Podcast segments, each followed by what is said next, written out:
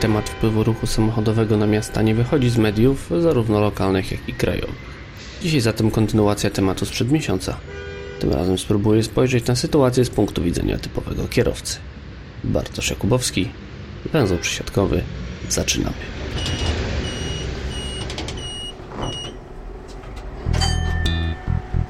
W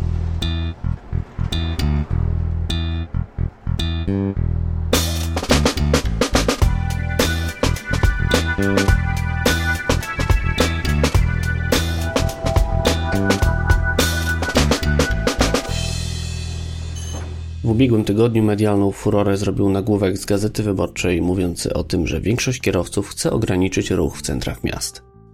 Tekst, o którym mówię, to nie autorski materiał redakcji, ale jedynie streszczenie raportu PR-owego Santander Consumer Banku. Spójrzmy zatem, co w nim tak naprawdę jest, ale zacznijmy od końca.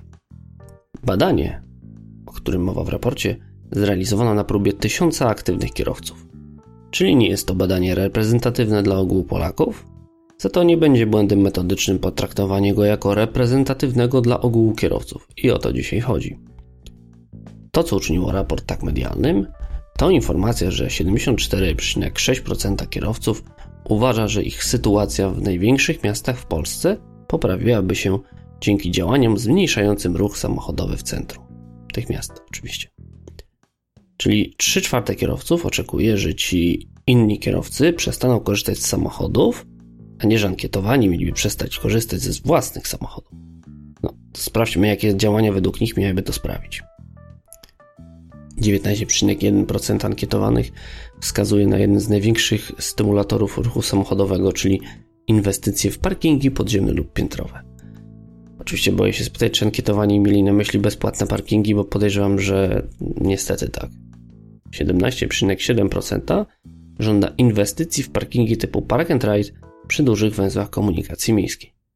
Brzmi trochę logicznie, ale jednak trzeba pamiętać, że Park and Ride ma znikomą efektywność, co wynika z dużej zajętości miejsca przez parkujące pojazdy w stosunku do generowanego napełnienia w pojazdach komunikacji miejskiej.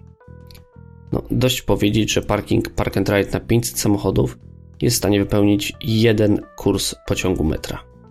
A metro odjeżdża co 2,5, co 3 minuty, więc można sobie wyobrazić, jaki to jest procent całości ruchu w metrze. Dodatkowo parkingi Park and Ride mogą pogarszać sytuację transportu publicznego wokół dużego miasta. Bo promując model mobilności opartej na dojeździe samochodem do parkingu przed wjazdem do strefy miejskiej, no generalnie tak powinien działać system Park and Ride, jednocześnie obniżamy atrakcyjność transportu publicznego w strefie podmiejskiej. W efekcie będzie on mniej rentowny, a jego organizator będzie bardziej skłonny do redukcji połączeń do poziomu tzw. Tak oferty socjalnej czyli dla młodzieży szkolnej i emerytów. Bo wszyscy pozostali przecież jeżdżą samochodami do parkingu Park and Ride. Przejdźmy dalej, bo przed nami kolejny bożek źle rozumianej zrównoważonej mobilności. 17% kierowców oczekuje bezpłatnej komunikacji miejskiej w ścisłych centrach miast. Dlaczego bezpłatna komunikacja miejska jest zła, tłumaczyłem w krótkim komentarzu dla klubu jagiellońskiego już jakiś czas temu. Ale w dużym skrócie, argument cenowy nie jest istotny przy wyborze środka transportu. Liczy się dla jakichś 2-3%. To zależy od oczywiście warunków lokalnych, ale dla znikomej e, liczby osób argument cenowy jest istotny. Dla przeważającej większości liczy się dostępność komunikacyjna, częstotliwość kursowania, czas przejazdu, pewność otrzymania usługi i stabilny, wysoki poziom jej jakości.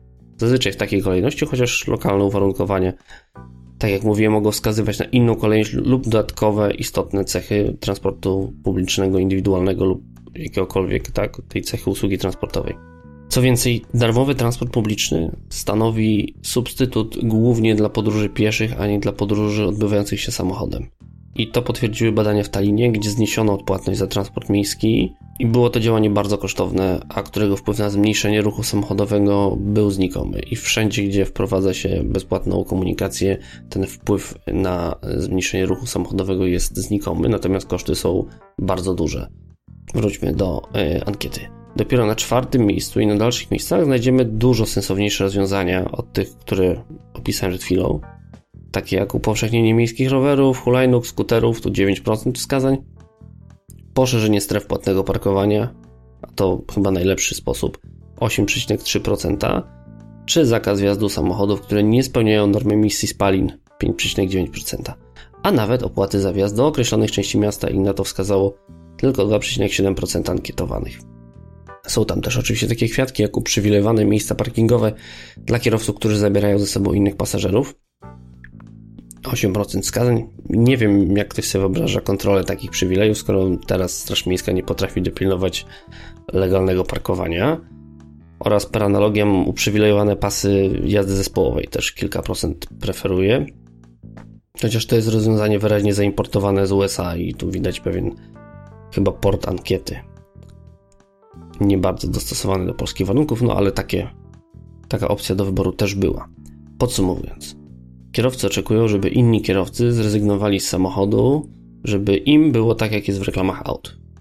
Polecam obejrzeć sobie kilka z nich. Tam nigdy nie ma korków, nigdy nie ma problemów z parkowaniem, a cudem jest, jeżeli w pobliżu reklamowanego pojazdu pojawia się inny samochód albo nie daj Boże pieszy. Jest absolutny wyjątek. I żeby tak było, żeby inni kierowcy zrezygnowali z korzystania z samochodów, należy podjąć kosztowne i całkowicie nieskuteczne działania. To jest obraz tej ankiety. Logiczny, prawda? No, ale reszta raportu oferuje nam nieco ciekawsze wnioski. Jako, że raport jest zlecony przez bank, to oczywistym jest, że ma na celu identyfikację przyszłych klientów, czyli tych, którzy kupią samochód na kredyt. Tak można się domyślać. No i ciekawy jest ten profil potencjalnego kupującego, czyli kogoś, kto już jest kierowcą i planuje zakup nowego samochodu, albo zamiast, albo jako drugiego. To już nie jest skazane. I dane z raportu wskazują na podstawie dominant najczęściej, udzielonych odpowiedzi, że jest to 30-latek albo 30-latka, 29% odpowiedzi. Największy udział tej odpowiedzi tyle wynosi. Z dużego miasta, czyli takiego, które ma pomiędzy 250 a 500 tysięcy mieszkańców, i tu aż 2 trzecie odpowiedzi jest właśnie z y, takiego miasta. Z wyższym wykształceniem 44% i o zarobkach powyżej 5000 też 44%. To wskazuje na skalę porażki polityk mobilności w miastach tej wielkości. Bo jeżeli w dużym mieście przedstawiciel dobrze zarabiającej klasy średniej, który już ma auto, jest właśnie tym, który chce kupić nowe, to świadczy o ogromnej porażce władz tego miasta, które nie potrafią zapewnić alternatywnej metody transportu wobec samochodu. Obraz ten pogarsza y, informację o tym, że w dużych miastach deklarowana liczba samochodów w gospodarstwie domowym jest wyższa niż w miastach średnich, czyli tych między 50 a 250 tysięcy mieszkańców. No, nie dziwi natomiast zupełnie, że w małych miastach samochodów jest więcej niż nawet na wsiach, bo no, często nawet te małe miasta są jeszcze bardziej wykluczone komunikacyjnie niż wieś. Podobnie nie dziwią mnie też zupełnie wyniki odpowiedzi na pytanie o czas wykorzystywania samochodu w ciągu typowego dnia. Większość samochodów przez co najmniej 95% czasu stoi. Podkreślam, przez co najmniej 95% czasu stoi, bo są takie, które stoją i więcej. Natomiast dziwi zarazem jest sygnałem ostrzegawczym dla organizatorów transportu publicznego informacja o tym, że 68,9% ankietowanych kierowców korzysta z samochodu codziennie, czyli używa auta do wszystkiego. Tu podkreślam, że 8,2% wskazują, że używa samochodu 5 razy w tygodniu, czyli zasadniczo do dojazdów do pracy. To oznacza, że większość kierowców przestała kierować samochodami, a samochody kierują nimi, czyli że ich mobilność jest całkowicie związana z samochodem. Równoważenie transportu nie oznacza oczywiście, żeby zabierać tym ludziom samochody albo żeby zmuszać kogoś do wożenia pralek rowerami cargo, tak jak internetowe trolle to sugerują. Choć jak ktoś chce, to czemu nie, niech sobie wozi. Ale problem polega na tym, żeby nie realizować całości przemieszczeń samochodem. Żeby czasem ruszyć się czymśkolwiek innym to jest ciekawe, bo jednocześnie tutaj, biorąc pod uwagę wszystko to, co powiedziałem do tej pory, co jest w tym badaniu, to większość samochodów stoi, a zarazem jest używana codziennie, ale ponad połowa kierowców stoi na stanowisku, że musi mieć samochód na własność. Wróćmy do ankiety. 70% mieszkańców dużych miast wskazuje, że samochód jest im potrzebny do dojazdu do pracy i to też jest moim zdaniem poważny problem bo pytanie, na ile jest to kwestia nieodpowiedniego transportu publicznego, na ile słabej polityki przestrzennej, na ile prosamochodowej polityki mobilności w tych miastach, a na ile, no, powiedzmy, nie do końca prawdziwą deklaracją ankietowanych, ale ten wynik jest no, bardzo niekorzystny dla tych miast. Bo jeżeli faktycznie ktoś potrzebuje samochodu w dużym mieście, żeby dojechać do pracy, to musi być w nim coś bardzo nie tak. No ale znowu, to jest badanie tylko na kierowcach. Dla wsi i małych miast dominującą odpowiedzią jest natomiast potrzebuje samochodu do załatwiania wielu codziennych spraw. Nie wyobrażam sobie życia bez niego i to jest całkowicie zrozumiałe dla mnie. Chociaż jest to oczywiście obraz pewnej patologii, ale jest całkowicie zrozumiałe, biorąc pod uwagę poziom wykluczenia transportowego w Polsce i w zasadzie to też pokazuje poziom wykluczenia transportowego w Polsce, że w małym mieście i na wsi no, bez samochodu po prostu nie da się żyć. Co kiedyś też już skomentowałem w jednym tekście, mm, tym, że na polskiej wsi bez samochodu jest gorzej niż bez ręki, bo nie mając ręki można mieć samochód dostosowany do takiej niepełnosprawności i móc dojechać do pracy. Natomiast nie mając samochodu, po prostu do pracy nie dojedziemy. Odejdźmy od rzeczy smutnych, a skupmy się na tym, co w raporcie śmiesznego. E, zabawne są odpowiedzi na pytanie, co najbardziej irytuje pana, panią podczas prowadzenia samochodu. 14,6% mistrzów kierownicy irytują zbyt wolno jeżdżący kierowcy. 10,6% irytują nieuważni piesi, a 10,4% irytują korki.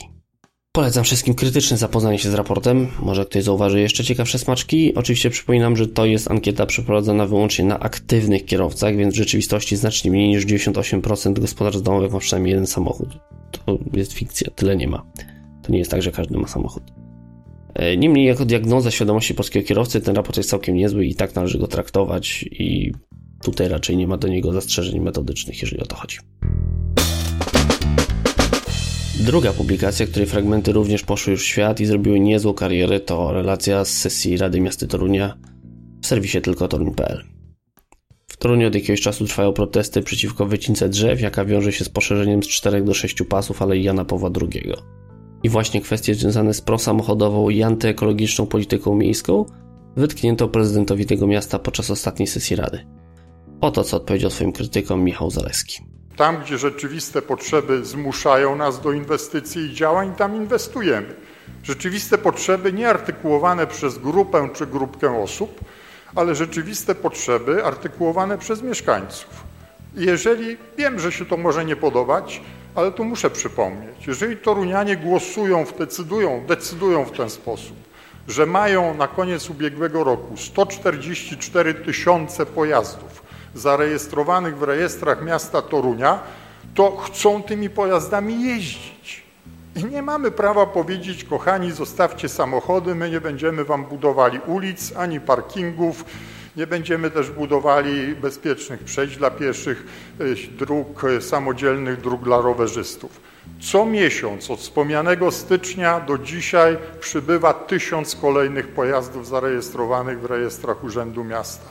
Tych samochodów nie kupuje urzędnik, te samochody kupują mieszkańcy i oni chcą nimi jeździć. I dlatego korzystając z pakietu programów, w tym studium kierunków zagospodarowania i rozwoju miasta oraz korzystając z tego, co mieszkańcy mówią, chcą i domagają się, musimy realizować określone programy, także te programy rozwojowe miasta. Oczywiście czasami sobie nawet sprawy nie zdajemy, jak sprzeczne są nasze indywidualne odczucia.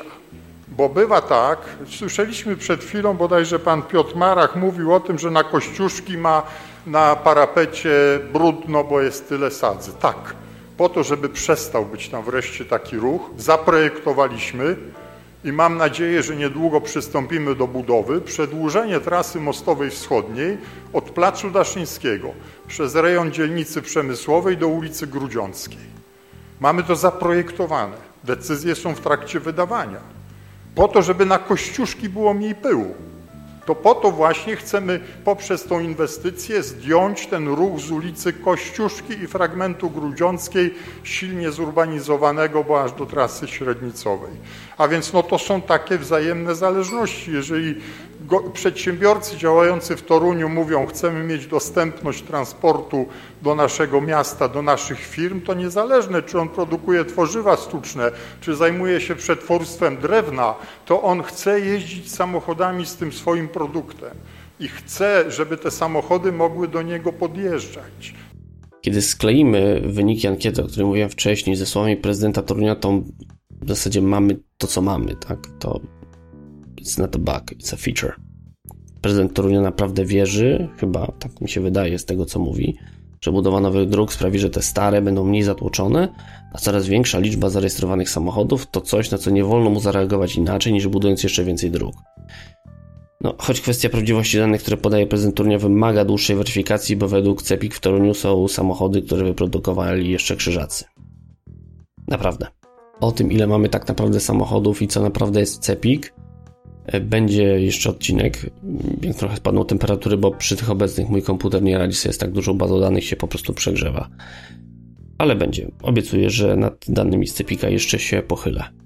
Wracając do tematu. Myślenie o przemieszczaniu się tylko w kategoriach samochodów zacienia nam istniejące problemy i powoduje, że zamiast myśleć o przemieszczaniu się ludzi i przemieszczaniu towarów, zajmujemy się samochodami, tak jak to robi prezydent Torunia, mówiąc o budowaniu kolejnych dróg. Pan y, Jarosz apelował o drożny układ drogowy.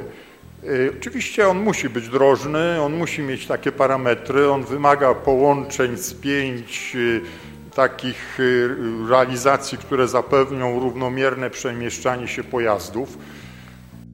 Niestety, prezydent Torunia żyje w fikcyjnym świecie reklam samochodów, w którym można zbudować tyle dróg, że wreszcie każdy ma drogę ze swobodnym ruchem tylko dla siebie. Tymczasem funduje swoim mieszkańcom coraz większe korki i coraz większe zanieczyszczenia, twierdząc, że robi to w demokratycznym interesie większości. Przebudzenie może być dla niego bardzo bolesne. To tyle na dziś. Do usłyszenia.